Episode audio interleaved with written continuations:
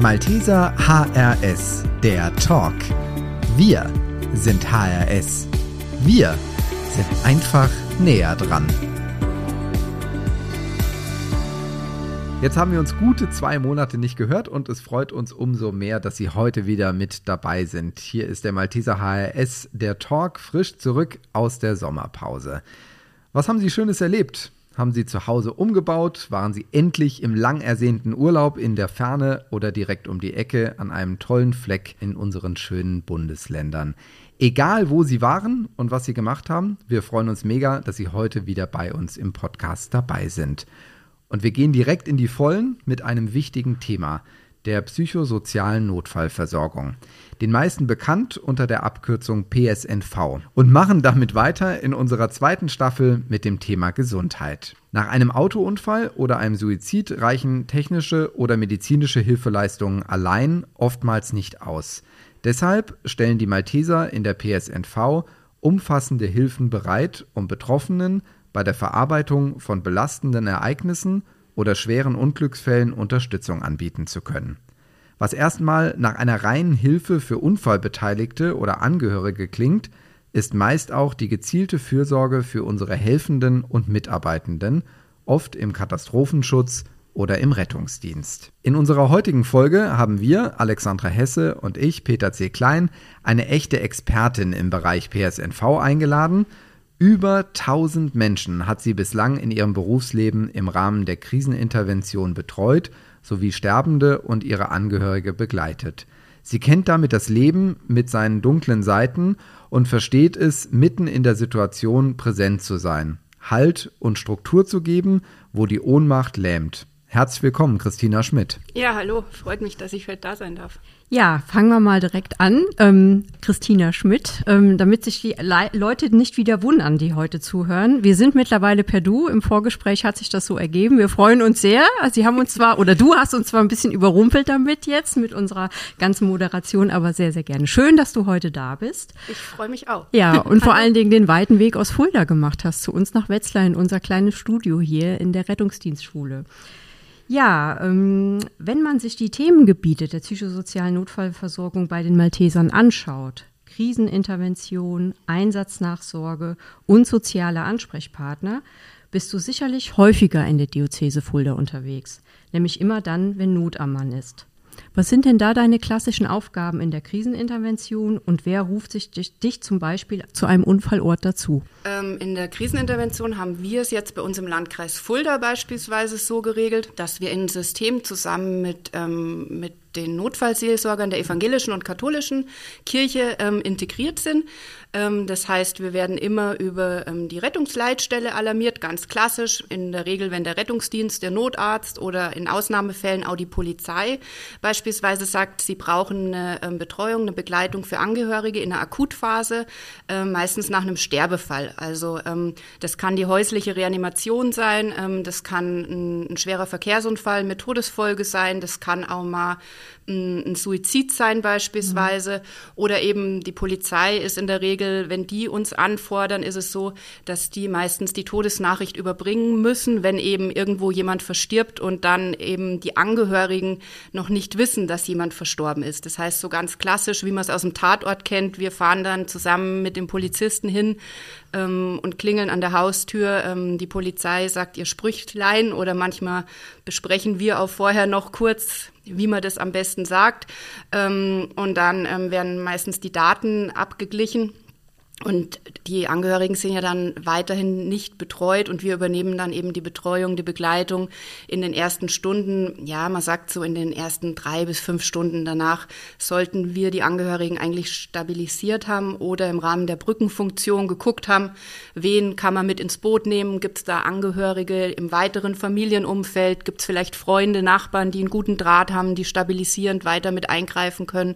Und die haben wir dann aktiviert, bestenfalls, dass die einfach ein gutes Netz bauen und die, die Betroffenen, die Hinterbliebenen unterstützen dann weiterhin. Mhm. Also da ist eher so der Fokus, ähm, immer wieder neu sich auf die Situation einzurichten und zu gucken, was braucht derjenige jetzt, was braucht diejenige jetzt. Und man weiß ja auch nie, ist es vielleicht ein Kind, was man betreut, ist es mhm. die 95-jährige Oma, die eben nach 70 Jahren ihren Ehemann verloren hat, wo man jetzt denken würde, ja, nach 70 Jahren und mit 95 darf man auch mal sterben, ja, das darf man. Und trotzdem muss man halt im Hinterkopf haben, die zwei haben ihr Leben zusammengelebt. Und für die 95-jährige Oma ist es vielleicht auch so, dass sie eben in den ersten Stunden jemanden braucht, der da so ein bisschen Stabilität reinbringt und Struktur. Und das ist dann so der Auftrag. Mhm. Aber da gibt's jetzt nicht in dem Sinn eine klare Gesprächsstruktur, die man verfolgt oder gewisse Punkte, die man abarbeitet, sondern der Auftrag mhm. ist da einfach so ja, gucken, was kommt und Halt reinbringen und ja, so mhm. ein bisschen den Leuten auch die Möglichkeit zu geben, sich zu stabilisieren und mit ganz viel Demut in der zweiten Reihe zu stehen. Das finde ich immer ganz wichtig und zu erspüren, was braucht's. Also okay, ich verstehe. Jetzt sehe ich auch die ein oder andere Tatortszene mal mit anderen Augen, weil ich mir dann die Dinge jetzt vorstellen kann, was da passiert, ja. Und ich glaube auch, also gerade im Tatort äh, mhm. habe ich gerade äh, präsent, dass mhm. da ganz oft kommt, dürfen wir jemanden verständigen für genau, Sie. Also ja, da ist ja, ja, erstmal PSNV kein Thema. Was mich zur nächsten Frage bringt. Ähm, Wobei, ähm, wir sind dann die, die verständigt ja, werden. Genau. Genau, also im, im, Tatort ist ja meistens dann ein Angehöriger, genau. Tochter, äh, Sohn, wer auch immer.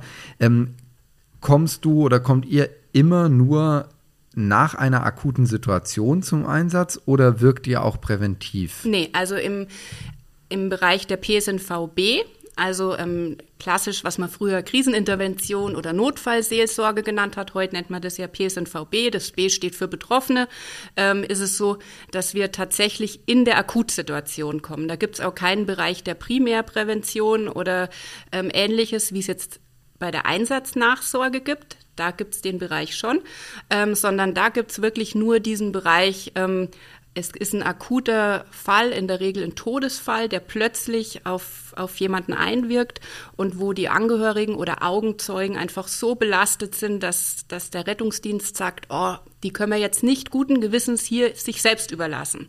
Und ähm, das ist, glaube ich, auch was. Also ich komme ja selber aus dem Rettungsdienst, habe da einfach auch ähm, Einsatzerfahrung und habe selber auch die Erfahrung gemacht, früher, als ich angefangen habe, gab es noch kein, kein System PSNV. Und ich habe einige Einsätze auch vor Augen, ähm, wo ich mir dachte, boah, wir können die Leute doch jetzt nicht so hier einfach zurücklassen. Also wo für mich gar nicht die Belastung in, in dem Einsatz selbst entstanden ist, wo ich mir dachte, oh Gott, ich kriege die Bilder nicht mehr aus dem Kopf, sondern wo für mich die Belastung dadurch entstanden ist, dass ich mir dachte, wir müssen doch den Angehörigen noch was bieten. Und ähm, die müssen wir doch irgendwie jetzt gut weiter betreuen. Die erleben gerade so was Furchtbares. Ähm, die haben gerade die furchtbarsten Stunden ihres Lebens eventuell oder mit einer großen Wahrscheinlichkeit. Die brauchen doch jetzt eine gute Begleitung. Und ähm, deswegen finde ich es gut, dass es inzwischen einfach auch flächendeckend eigentlich in jedem Landkreis so ein System gibt. In manchen Landkreisen nur durch die Seelsorge, muss man leider sagen. Ich glaube, es ist immer gut, wenn es ein Mischsystem ist, weil gerade auch die Malteser ein gutes Ausbildungskonzept dafür auch haben, um ihre Helfer zu qualifizieren, die sich für den Bereich auch interessieren. Und ähm, da nochmal auch einen anderen Blickwinkel reinbringen. Mhm. Und ich glaube, das hilft ja. immer, wenn verschiedene Leute sich an, auch engagieren mhm. mit einer guten Ausbildung. Und ja, gut, da, gut, dass es jetzt so eine Entwicklung gegeben hat und dass man da auch den Blick drauf hat. Also, mhm. wie du sagst, wo du noch im Dienst warst, im Rettungsdienst, hat man das noch nicht so gesehen. Heute sind wir da Gott sei Dank schon einen Schritt weiter. Ähm, Im Bereich der Einsatznachsorge, äh, da wollen wir mal kurz drauf schauen. Ähm, wenn man jetzt auch sich gerade solche großen Katastrophen anschaut, wir denken mal zurück vor einem Jahr im Ahrtal, die Flutkatastrophe, da werden ja viele Kolleginnen und Kollegen, Helfende ähm, auch Hilfe im Nachhinein gebraucht haben oder brauchen das bis heute. Warum ist es denn deiner Meinung nach so wichtig, dass die Kollegen nach so einer Geschichte ähm, die Hilfe in Anspruch nehmen? Und wie finden sie Hilfe? Hm, also ich glaube, wir müssen da tatsächlich noch einen Schritt zurückgehen. Es geht nicht drum. Ähm, warum ist es so wichtig, dass sie Hilfe in Anspruch nehmen, sondern warum ist es wichtig, dass sie im Vorfeld eigentlich gut vorbereitet in diese Einsätze reingeschickt werden. Und ähm, da sind wir nämlich im Bereich der Primärprävention. die für mich ein ganz wichtiger Baustein im Bereich der Einsatznachsorge ist. Macht jetzt erstmal, denkt man sich Einsatznachsorge, was kommt die jetzt mit vor dem Einsatz? Aber es macht einfach ähm, einen riesen Unterschied. Da gibt es auch Studien dazu. Und ähm, wenn ich vor einem Einsatz ähm, im Rahmen von Fort- und Ausbildung, im Katastrophenschutz, im Rettungsdienst ähm, einfach weiß, wie reagiere ich auf Stress, wie reagieren vielleicht auch meine Mitarbeiter auf Stress, wenn ich eine Führungskraft bin, was ist da normal, was können die dann auch vielleicht im Einsatz dagegen tun, also so diese ganz grundlegenden Dinge, dann gehen die auch mit Belastung ganz anders um, das weiß man.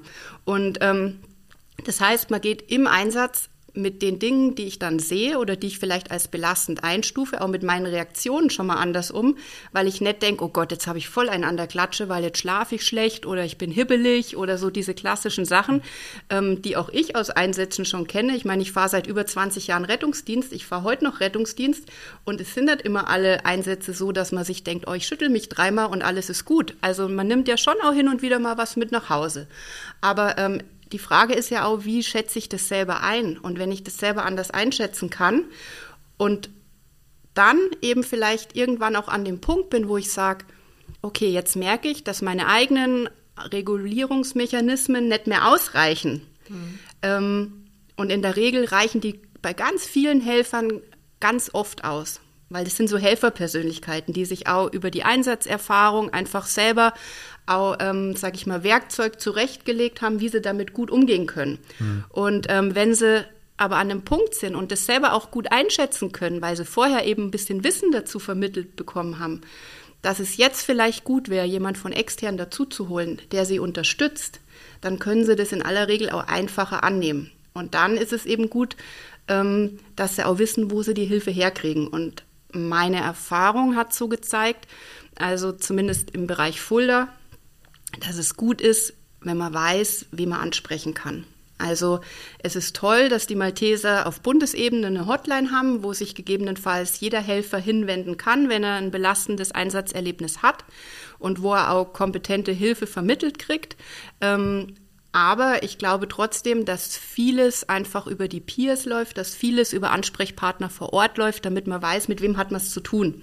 Und es ist eine andere Sache, wenn ich irgendwie einen Lebenslauf lese oder wenn ich einen Namen lese, wo drunter irgendeine Qualifikation steht oder wenn ich halt die Christina aus dem Einsatz kenne und gleichzeitig halt weiß, naja, reden kann sie auch ganz gut. Ich, und Kaffee trinkt sie auch, passt. Ich hatte eben ja schon mal kurz Luft geholt, bevor Alexandra ihre Frage gestellt hat. Und das passt super zu dem, was du gerade gesagt hast. Ich glaube, es ist für die ähm, Kolleginnen und Kollegen im Rettungsdienst ja auch, also gerade in dem Bereich ja auch ich will nicht sagen entspannt, aber es ist irgendwie entspannt, wenn man in eine Situation reingeht und das ist ja das, was du gerade auch beschrieben hast, vorher schon weiß, sollte ich in die Situation kommen, dass hier jemand verstirbt und ich ähm, gleichzeitig aber vielleicht noch einen anderen Patienten habe, um den ich mich kümmern muss, dass ich ähm, den Dritten nicht vor Ort sitzen lassen muss mit seinem Problem, sondern weiß, ich kann jemanden anrufen und der kümmert sich um den. Genau. Und, das, und das vorher zu wissen, ist, glaube ich, ähm, ich will nicht sagen, wie den Herzinfarkt zu behandeln, aber auch das ist ja ganz gesund, das vorher zu wissen, wie man es macht äh, und nicht das erste Mal äh, zu erfahren, wenn man an eine äh, Einsatzstelle kommt. Ja, ja. ich denke, das ist ja so klassisch eben, dass ich weiß, ich habe einen Plan B, wenn ich, wenn ich einfach eine Ressource brauche. Und ähm, der Ja für eine Akutintervention, psychische Erste Hilfe, das macht der Rettungsdienst in jedem Einsatz. Der betreut Angehörige, der betreut Patienten. Das machen die Kollegen super gut, dafür sind die ausgebildet. Ähm, aber irgendwann muss sich der RTW auch wieder freimelden. Irgendwann muss auch das NEF sich wieder freimelden. Und ähm, dann ist halt der Punkt, wo ich das mit einem guten Gefühl machen sollte. Und wenn ich dann weiß, ich hole jemanden dazu, der übernimmt das Ganze vor Ort, glaube ich, kann ich das besser, wie wenn ich mir jetzt denke, oh Gott, jetzt lasse ich Frau Müller mit ihren zwei Kindern hier, habe den 45-jährigen Ehemann ähm, reanimiert, erfolglos, den haben wir jetzt noch schön ins Bett gelegt und drapiert, auf gut Deutsch gesagt. Und da kommt dann auch in vier Stunden ähm, der Hausarzt zur Leichenschau. Das ja. wird bestimmt gut werden. Ähm, das macht kein gutes Gefühl. Nee, und, deswegen ist es, glaube ich, gerade da für die Helfenden, für die Mitarbeitenden ähm, ein gutes Gefühl zu wissen, was habe ich da im Hintergrund und wie, wie läuft es und dass die die da eben auch gut geschult sind, dass sie selbst gar nicht so viel machen müssen, sondern dass sie erstmal wissen, wen sie anrufen müssen und äh, wie, wie es da weitergehen kann. Und für alle, die nicht aus dem Rettungsdienst kommen. RTW ist, glaube ich, fast jedem Begriff der Rettungswagen und NEF ist der Notarzteinsatz, das Notarzteinsatzfahrzeug ähm, weil wir Malteser irgendwie dazu neigen, ja ganz viele ja, Abkürzungen auf mein äh, Haupt. zu machen. Nee, gar nicht, gar, gar nicht, gar nicht schlimm. Wir, wir, wir, können es ja erklären. Ich habe irgendwann mal den Spaß gemacht, wenn wir äh, wirklich mal, ähm, also das können wir hier im Podcast auch mal machen, mhm. eine Folge machen mit äh, Oma Meier möchte MMS, weil mhm. sie schon HNR hat und ja. äh, im FD und dann kam aber der RTW mit NEF also ich glaube, man können wir für die Einführung der Malteser dann. Genau, also ich glaube, ja, man ja. könnte da echt einen Spaß draus machen, einfach mal alle Abkürzungen. Ich kann noch so ein paar Psycho-Abkürzungen beisteuern. Christina, du hast eben ähm, die Hotline erwähnt, wo Mitarbeitende anrufen können. Ähm, kannst du noch kurz sagen, wie die erreichbar ist ähm, und äh, also einfach zu welchen Uhrzeiten ist die erreichbar? Wir würden die Hotline nachher in die in die Show Notes reinpacken, aber ist die 24 Stunden erreichbar? Ja, genau. Also die Hotline ist ähm, 24 Stunden, sieben Tage die Woche erreichbar in aller Regel. Und ähm, dort sitzt jetzt kein Mitarbeiter der PSNV, sondern die ist angegliedert ähm, an meines Wissens an den Reiserückhol-Service ähm, der mhm. Malteser. Das heißt, die haben eine spezielle Maske, wo so ein paar Punkte abgefragt werden. Da geht's noch nicht tief ins Inhaltliche, keine Angst. Einfach ähm, Name, kurz Frage, um was geht's, aber wirklich nur ganz, ganz kurz und eine, eben eine Telefonnummer für einen Rückruf und das wird dann beispielsweise an mich weitergegeben, aber auch noch an ein paar andere Kollegen.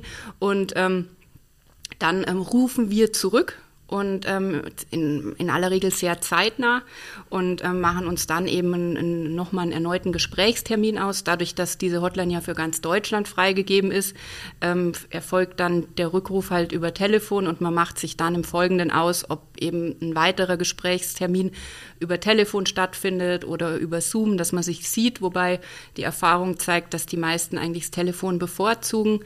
Ähm, ja, ist so eine persönliche Sache. Also ich biete immer beides an und dann guck mal, was dem ja. Gegenüber einfach besser liegt. Mhm. Da geht es nicht drum, was ich brauche, sondern was der andere was braucht. Was der andere oder? braucht, genau. Ja, genau. Ja, ähm, bei der Vorbereitung für das heutige Gespräch sind wir über einen Begriff gestolpert auf der Homepage zu PSNV, und zwar den sozialen Ansprechpartner. Konnten wir uns jetzt noch gar nicht so viel drunter vorstellen und ich glaube, der ein oder andere Kollege auch nicht. Kannst du uns da ein bisschen aufklären, was das ist? Beim Bereich soziale Ansprechpartner geht es eigentlich eher darum, dass es jetzt nicht den einen Einsatz gibt, an dem ich zu beißen habe und wo ich halt merke, meine Steine, sondern ähm, dass es eben vielleicht eine Problematik im privaten Bereich gibt, dass ich merke, ähm, mir geht's einfach nicht gut, dass ich vielleicht merke, hm, ich trinke in letzter Zeit zu viel. Also so einfach aus dem psychosozialen Bereich kann ja, gibt es ja verschiedene Päckchen, die Menschen zu tragen haben und die auch wir alle gegebenenfalls zu tragen haben. Und dass die Malteser sich da eben auf die Fahnen geschrieben haben, sie möchten an den Wachen soziale Ansprechpartner ausbilden, in Anführungszeichen, die da niedrigschwellig auf Augenhöhe ähm, als Ansprechpartner zur Verfügung stehen, ein offenes Ohr haben und dann so eine Hilfe zur Selbsthilfe geben. Also ähm, jetzt nicht eine Verarbeitung eines Einsatzerlebnisses voranbringen, sondern ähm, eben eher so eine Art Brückenfunktion aus sind, um mit dem Betroffenen gemeinsam zu gucken, hey, was brauchst du, um da gut wieder rauszukommen? Also das kann jetzt zum Beispiel bei dem Beispiel, ich trinke in letzter Zeit zu viel, das ist mir jetzt aufgefallen. Meine Frau sagt auch schon immer, jeden Abend das Bier ist irgendwie nicht so toll. Kann das ja sein, dass man sich hinsetzt und überlegt, hm, ähm, ist es wirklich so? Was bringt dich dazu? Fühlst, denkst du selber auch, dass du zu viel trinkst? Und dass man dann guckt, ähm, okay, was brauchst du, um vielleicht weniger zu trinken? Wie schätzt du das selber ein? Oder sagst du, es ist überhaupt kein Problem, aber wir sitzen ja hier, weil du mich angesprochen hast, bis hin, dass man vielleicht auch überlegt, ähm, kann derjenige selber den Schritt von dem Problem weg mit Unterstützung durch den Ansprechpartner gehen oder braucht es eben auch von außen professionelle Unterstützung, weil der soziale Ansprechpartner ist nicht der Therapeutenersatz, mhm. sondern der muss sich dann eigentlich auch so, sage ich mal, im Umfeld, im lokalen Umfeld gut auskennen und so ein paar Netzwerke kennen, dass er sagt, okay, du hast mich angesprochen wegen Alkoholismus, hier gibt es eine Beratungsstelle, die können dir weiterhelfen. Ähm, ach, du hast wegen Schulden hier mich angesprochen und bist eben da ein bisschen vorbelastet. Hier ist eine Schuldnerberatung. Willst du da alleine hingehen oder gehen wir zusammen hin? Also eher so, sage ich mal, viel Brückenfunktion in Kombination mit offenem Ohr und mhm. Unterstützung. Das ist aber nur ein Angebot in Rettungswachen. Also meines Wissens mhm. bisher okay. ja. Alles klar. Ja, also ich hätte es jetzt auch so, so wahrgenommen, dass es ähm, ich, ich finde, Lebensberater klingt gleich schon wieder so, so hochtrabend, aber das, das ist es ja schon so ein bisschen. Also die, die, klar, die soziale Komponente, aber es, es geht ja um dieses Leben, ja, äh, von dieser Person da doch drauf zu gucken, okay, ich habe irgendwie ein Problem. Du hast ja gerade super Beispiele gebracht, äh, egal ob es ähm, das Geld oder Alkohol oder was auch immer ist und dann eben Wege aufgemacht zu bekommen, wo kann ich langlaufen? So habe ich es verstanden. Jetzt. Genau. Ja. Also mhm. wo kann ich langlaufen? Oder es kann ja auch mal was ganz Praktisches sein, dass der FSJler kommt und sagt, hier äh, mit dem Kollegen XY, wenn ich da auf dem RTW sitze oder so oder auf mhm. dem Auto sitze, da kracht's immer, ich traue mich aber nicht, dann kann man ja auch mal sagen, ja. wie sieht's aus? Wollen wir einfach mal gemeinsam mit dem sprechen ja, und in einer ruhigen Minute in einem geschützten Rahmen und ich gehe da mit dazu, mhm. wenn du das möchtest und wir versuchen da eine Lösung zu finden. Also eigentlich eher so ein ganz niedrigschwelliges Angebot, die Leute zu unterstützen. Und Türen zu öffnen. Und Türen irgendwo. zu öffnen, genau. genau. Christina, seit äh, fünf Jahren bist du als Koordinatorin im ambulanten Hospizdienst der Malteser in Fulda tätig. Gleichzeitig hast du die Aufgabe in der PSNV in der Diözese Fulda und widmest dich da ehrenamtlich. Wie kann ich mir das ehrenamtlich vorstellen? Wie kann man sich da engagieren? Ehrenamtlich rein und wie kriegst du überhaupt die Vorbereitung auf dieses Ehrenamt? Ähm, gut, also im Moment oder inzwischen ist es so ein bisschen ein Selbstläufer tatsächlich. Ich mache ja ähm, im, oder bin aktiv im Bereich der PSNV, ja, ich glaube seit 12, 13 Jahren inzwischen. Ähm, und da, da wächst man so rein. Und ähm, ich ähm, habe halt die ganzen Ausbildungen durchlaufen, sowohl es sind ja unterschiedliche Ausbildungen für, für die Einsatzkräfte-Nachsorge und auch für die, ähm, für die Betreuung von Angehörigen, also für die PSNVB. Gut, mein Studium hat mir ein paar Sachen noch mitgegeben. Da kommt ein bisschen Erfahrung mit dazu, würde ich mal sagen. Dann habe ich halt ähm, Sozialpädagogik. Mhm. Und ähm, habe da auch entsprechend mein Diplom drüber geschrieben, über Einsatzbelastung im Rettungsdienst und wie sich das auswirkt auf ähm, Kollegen und was die dann auch für, für Angebote eben in Anspruch nehmen würden. Da gab es einen Fragebogen, eine Umfrage dazu. Und ähm, aber das ist ja, wie gesagt, war zu den Anfangszeiten. Und dementsprechend daraus war für mich eben auch so die Idee entstanden, da, wie es aussehen muss, damit es funktionieren kann. Und ähm, ja, letztlich ist das, was ich jetzt so mache, so auch das, was, was, ich, ähm, was ich damals so gesehen habe und was ich jetzt irgendwie auch ein bisschen leben kann. Und also ganz praktisch ist es im Moment so, dass ich natürlich auf HRS-Ebene so ein bisschen in ein paar Gremien sitze und so, aber ähm, in der praktischen Arbeit eigentlich so meinen Schwerpunkt habe. Und das ist ein, die praktische Arbeit im Einsatz ist ein Ehrenamt. Und ähm, da habe ich zum Beispiel jetzt am Wochenende einfach PSNV-Vordergrunddienst, also für den PSNVB-Bereich mhm. ganz klassisch. Ähm, und wenn die Leitstelle anruft, dann ähm, gehe ich in den Einsatz. Und dann weiß ich halt nicht, bin ich eine Stunde weg oder vier bis fünf Stunden. Und ja, das mache ich gerne. Und ähm, vielleicht bin ich auch gar nicht weg, weil nichts kommt. Es ist ja jetzt nicht so, dass da im Stundentakt die Einsätze reinkommen. Ja. Und, und für die Einsatzkräfte weiß man ja auch nie, wann wann es rappelt. Und du hattest eben im Vorgespräch ja auch schon gesagt, äh, deswegen hast du dein Handy auch auf laut gemacht, äh, dass es durchaus genau. sein kann, genau. dass das Ding rappelt. ähm, und dann wissen wir zumindest warum. Ähm, du hast es eben schon beschrieben mit deinem Studium. Was sollte man denn persönlich für die Aufgabe auf jeden Fall mitbringen, so aus deiner Sicht? Mm, also ich glaube, wenn man im Bereich der PSNV tätig werden möchte, ähm, braucht es kein Studium erstmal, um Gottes Willen, überhaupt nicht. Ähm, Gerade in der Einsatznachsorge, die lebt eigentlich von den sogenannten Peers. Das sind Einsatzkräfte, die nochmal eine Zusatzschulung erhalten, die einfach wissen, wie es ist, im Einsatz zu stehen. Und deswegen ist es auch wichtig, dass wir Peers ausbilden, die eben Einsatzerfahrung haben, dass wir nicht irgendwelche Lehrer ausbilden oder sowas, mhm. sondern dass wir ganz klar aktive Einsatzkräfte aus den Einheiten ausbilden, aus dem Katastrophenschutz, aus dem Rettungsdienst, aus dem Kreis der Notärzte auch, mhm. ähm, die einfach auf Augenhöhe auch wissen, um was geht's hier in der Praxis und die dann eine Zusatzschulung erhalten, damit die wissen, wie so eine Einsatznachsorge funktioniert.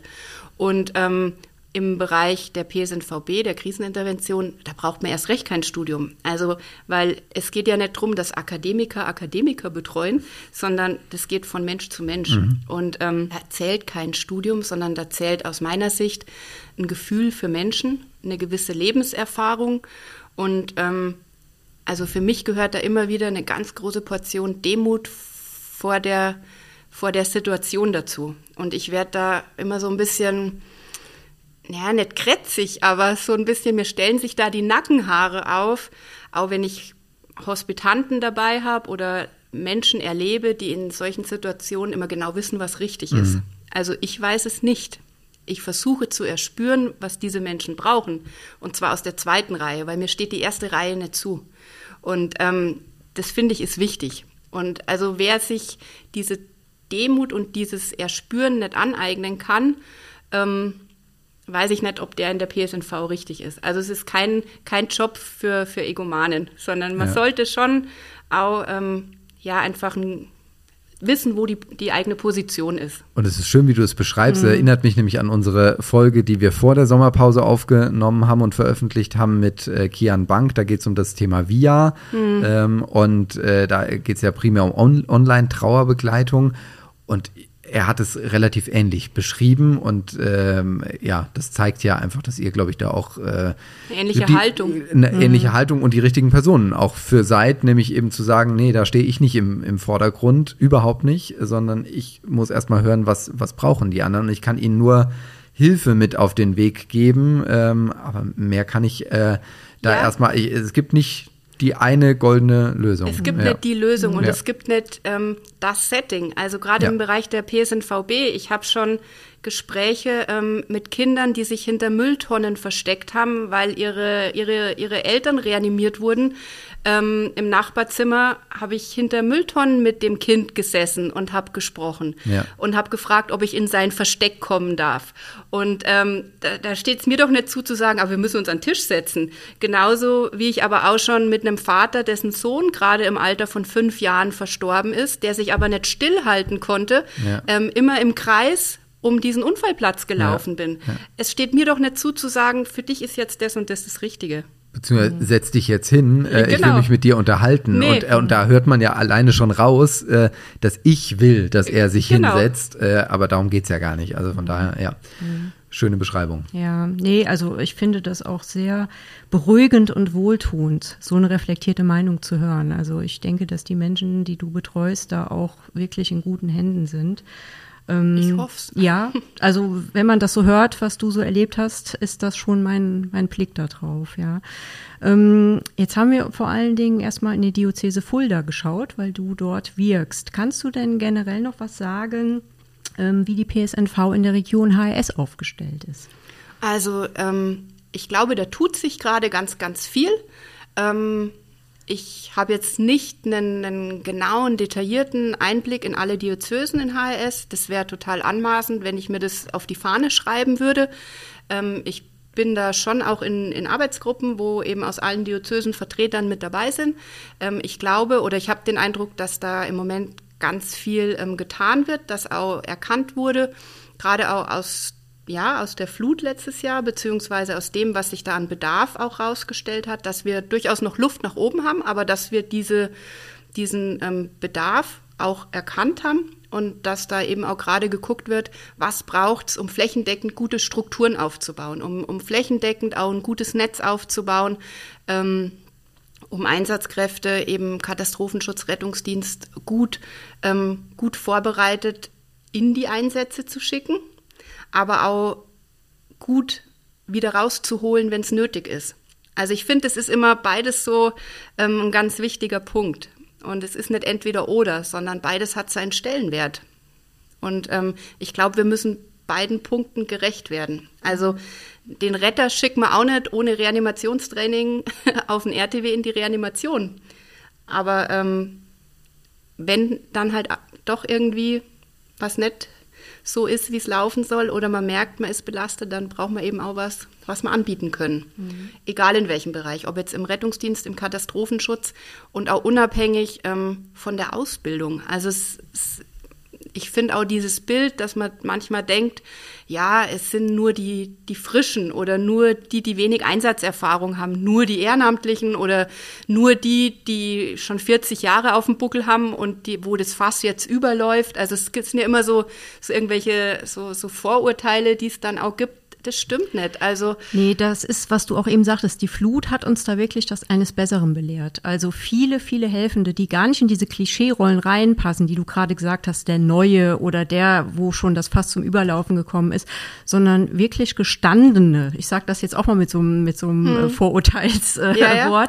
ähm, haben mir berichtet, dass sie da Situationen ausgesetzt waren, die sie sich A nie vorstellen konnten und wo sie B auch Momente hatten, wo sie einfach hilflos waren. Genau, wo ja. sie eine wahnsinnige Hilflosigkeit mhm. erlebt haben und wo sie gemerkt haben, ich gehe jetzt in die Knie emotional. Und ähm, das ist normal, verdammt nochmal. Also mhm. ähm, so eine, Rea ja, so eine ja. Reaktion zu zeigen, ist zeigt nur, dass wir Menschen sind und dass wir alle, und das ist was, ähm, ich bin überzeugt davon, 100 Prozent würde ich jederzeit unterschreiben, dass jeder von uns so seinen Demutseinsatz hat. Also wo er irgendwann auch in die Knie gezwungen werden könnte. Und jemand, der sagt, also mir kann nie was passieren. Ich lege meine Hand dafür ins den Feuer. Nicht. Den mhm. gibt's nicht. Ja. Und jeder von uns hat seine Punkte. Und es ist einfach so, dass es Dinge gibt da draußen, die wir erleben können. Ich wünsche es keinem. Und vielleicht gibt es auch den einen oder anderen, der sein Leben lang Glück hat und es nicht erlebt. Gerade wenn man das Ganze nur ehrenamtlich macht, ist ja die Chance, dass man irgendwelche Einsatzerlebnisse hat, die einen wirklich in die Knie zwingen, ähm, die einem viele Steine in den Rucksack legen eher geringer, als wenn man das hauptamtlich macht und auch mit einer hohen Einsatzfrequenz durch sein Leben zieht. Mhm.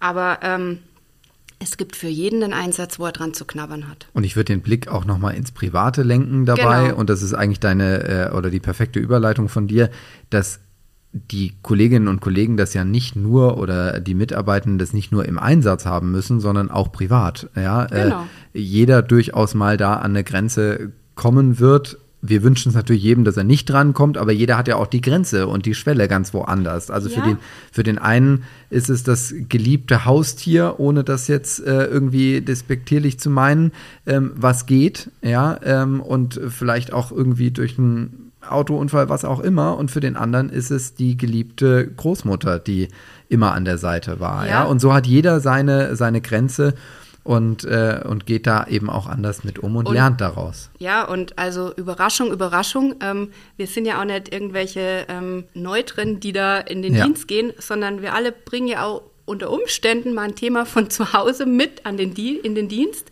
Das heißt, ähm, sind vielleicht dadurch auch mal nicht so belastbar oder bringen vom Dienst was mit nach Hause, ich habe gehört, gerüchteweise, es soll auch mal passieren. Hm. Das heißt. keine Einbahnstraße zumindest, ja. ja. Es scheint keine Einbahnstraße zu mhm. sein und da vermischt sich ja dann auch mal was. Ja. Und ähm, ich habe da immer so ein Bild vor Augen, wenn halt einfach das Fass irgendwann überläuft, ist ja wurscht, ob in dieses Fass die Belastung aus dem privaten Bereich reinkam oder ob die noch Einsatzbelastungen damit mhm. reinkamen irgendwann läuft es über und dann muss man einfach gucken, was braucht derjenige, um da gut wieder rauszukommen. Mhm. Du hast eben schon beschrieben, dass du Rettungssanitäterin äh, bist und äh, dir das auch für die heutige Aufgabe sehr viel hilft. Also mhm. einfach den, den Blick eben auch da aus dem aktiven Einsatz zu haben. Siehst du, ähm, und eine ganz kurze Antwort da in die Richtung, siehst du einen Unterschied zu deiner früheren Ausbildung als Rettungssanitäterin und der heutigen Ausbildung? Also das heißt, wenn du jetzt neue Kolleginnen und Kollegen siehst, auch Notfallsanitäterinnen und Notfallsanitäter, hat sich da was getan? Wird das mehr geschult, weniger geschult? Wie, wie ist da dein, dein Eindruck zu? Hm, also ähm, ist schwierig, da ich jetzt in den Schulen wenig tätig bin. Ich kriege das ja immer so an den Schnittstellen mit, wenn die Kollegen dann an die Wache kommen oder sowas. Also genau, du kennst also die Kollegen vor Ort. Kenne ich also, die ja. vor Ort. Also ich habe schon den Eindruck, dass sich da ähm, tatsächlich in der Ausbildung was getan hat, dass gerade so diese psychosozialen Themen durchaus inzwischen auch ähm, Teil des Lehrplans sind. Ähm, das aber ja immer noch auch viel von den Schulen abhängt, wie es quasi gelehrt wird. Mhm. Und also ich glaube, es macht einen Unterschied, ob ich jetzt zum Beispiel Schulz von Thun und ähm, den klassischen Watzlawick irgendwie einmal durchrappel in vier Stunden oder ob ich da Rollenspiele mache, ob ich den Leuten was an die Hand gebe, ob ich denen vielleicht einen Algorithmus zur, zur Grundbetreuung an die Hand gebe.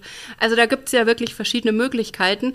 Ähm, ich glaube auf jeden Fall, dass auch da noch Luft nach oben ist und dass so dieser, dieser psychosoziale Bereich durchaus was ist, den wir auch den, den Einsatzkräften, und zwar nicht nur im Rettungsdienst, sondern eben auch im, im, im Katastrophenschutz, ich meine, die durchlaufen ja auch Ausbildungen, dass wir denen das noch mehr zur Verfügung stellen mhm. sollten. Also gerade der Bereich ähm, Primärprävention. Ich nenne jetzt mal so Umgang mit Stress und Belastung als Überthema. Ähm, das kann man ja einmal, sage ich mal, schulen für, für die Einsatzkraft selbst, kann man ja aber auch gut in Ausbildung zum Beispiel für, für Führungspositionen integrieren, für beispielsweise für leitende Notärzte, für organisatorische Leiter, aber auch für, für Stabsmitarbeitende, für Fachberater etc., dass die einfach da ein bestimmtes Wissen haben, wie sie damit umzugehen haben, was sie aber im Einsatz einfach dann auch wissen müssen, um das gut einschätzen zu können und gewisse Dinge auch ähm, ja, mit zu beachten. Mhm. Und ich glaube, da ist tatsächlich noch Luft nach oben, weil ich denke, ehrlich gesagt, wenn wir das in einer guten Art und Weise in diese Grundausbildungen, die ja eigentlich alle Helfer durchlaufen, integrieren würden, dann hätten wir ja so diese Primärprävention schon recht charmant auch ab gearbeitet, in Anführungszeichen. Und dann könnte man ja auch mit relativ wenig Aufwand zum Beispiel sagen, hey, einmal im Jahr findet so eine Online-Aufbauschulung nochmal statt. Ähm, einfach so einen kleinen Reminder, um im Thema zu bleiben oder mhm. sowas. Also da glaube ich, sind wir noch nicht am Ende der Fahnenstange und da gibt es, glaube ich, schon noch Möglichkeiten, wo man ein bisschen was draufpacken könnte. Mhm. Und zwar nicht nur in Fulda, sondern auch woanders. Okay, Christina, leider sind wir aber schon am Ende von unserem heutigen Gespräch, was uns super Spaß Schade. gemacht hat. Es war nämlich sehr, sehr spannend. Ähm, wir hätten dann zum Abschluss noch eine letzte Frage an dich. Du hast eben, nein, überhaupt gar nicht. Ist was Schönes und wir hatten es auch eben ja, schon. Ja, genau. Du hast, du hast eben so schön dieses Bild beschrieben mit dem Fass, wo äh, privat und auch beruflich immer wieder Dinge reinkommen und das wird immer voller und voller. Mhm. Welche Möglichkeiten siehst du bei dir selbst oder was machst du, um zwischendurch mal das Wasser abzulassen aus diesem Fass? Hm. Also ich muss sagen, tatsächlich, ich ähm, baue mir ganz bewusst meine Auszeiten ein. Und ähm, ich habe gelernt, auch wenn ich, also auch ich habe manchmal Einsätze, gerade im PSNV-Bereich, ähm, wo ich schon merke, boah, das hat auch mir jetzt einiges abverlangt, da stabil zu bleiben und für die Leute einfach gut da zu sein. Mm, und ich habe zum Beispiel gelernt, dann eben auch den nächsten Dienst, wenn der einen Tag später ist, nicht zu machen, sondern ähm, da bewusst zu sagen, jetzt suche ich mir eine Vertretung, weil ähm, ich weiß zum einen, dass ich da nicht mehr gut da sein kann und zum anderen, dass es mir nicht gut tut. Also das ist ein ganz wichtiger Aspekt. Ähm, das ist so das kleine Ding, aber ich baue mir selbst Auszeitinseln. Ähm, ich habe einen Hund, mit dem ich viel unterwegs bin. Und ähm, meine großen, großen Auszeiten sind einfach meine Reisen. Und wenn man mir die nehmen würde, dann glaube ich, könnte ich auch keine PSNV-Arbeit mehr leisten. also immer schön die Urlaubsanträge ja, Das können wir gut verstehen. Ja, absolut. Und ähm, was für eine, was für ein schönes Bild, was du da am Schluss erzeugt hast und auch wie ehrlich äh, da auch zu sagen und vielleicht das auch für die Mitarbeitenden und das ja. würde ich jetzt nicht nur rein auf PSNV, nee, sondern auf ganz, auf ganz vieles äh, beziehen, durchaus auch mal Nein sagen, Gerade lernen. Auch im Ehrenamt. Genau und da auch durchaus mal zu sagen, ähm, nee, morgen brauche ich irgendwie was anderes, weil sonst kann ich die Aufgabe so nicht erfüllen. Vielen Dank, Christina Schmidt für deinen heutigen Besuch und die tollen Einblicke in den Bereich und vor allem in die Arbeit, äh, die du da leistest. Ihnen, liebe Mitarbeitende in HRS, möchten wir gerne die Webseite malteser.de slash psnv noch mit auf den Weg geben, sowie die eben schon erwähnte Hotline für Einsatzkräfte 0221 98 22 95 37. Und da sie sich so einfach merken lässt, äh, packen wir sie einfach nochmal in die Show Notes, dann können Sie da nochmal nachschauen. Vielen Dank und bis zum nächsten Talk. Das war der Malteser HRS Talk, der Podcast aus Hessen, Rheinland-Pfalz und dem Saarland. Produziert vom Malteser Hilfsdienst. Den Podcast gibt's bei Spotify und Apple. Einfach dort nach Malteser HRS Talk suchen und folgen. Malteser, weil Nähe zählt.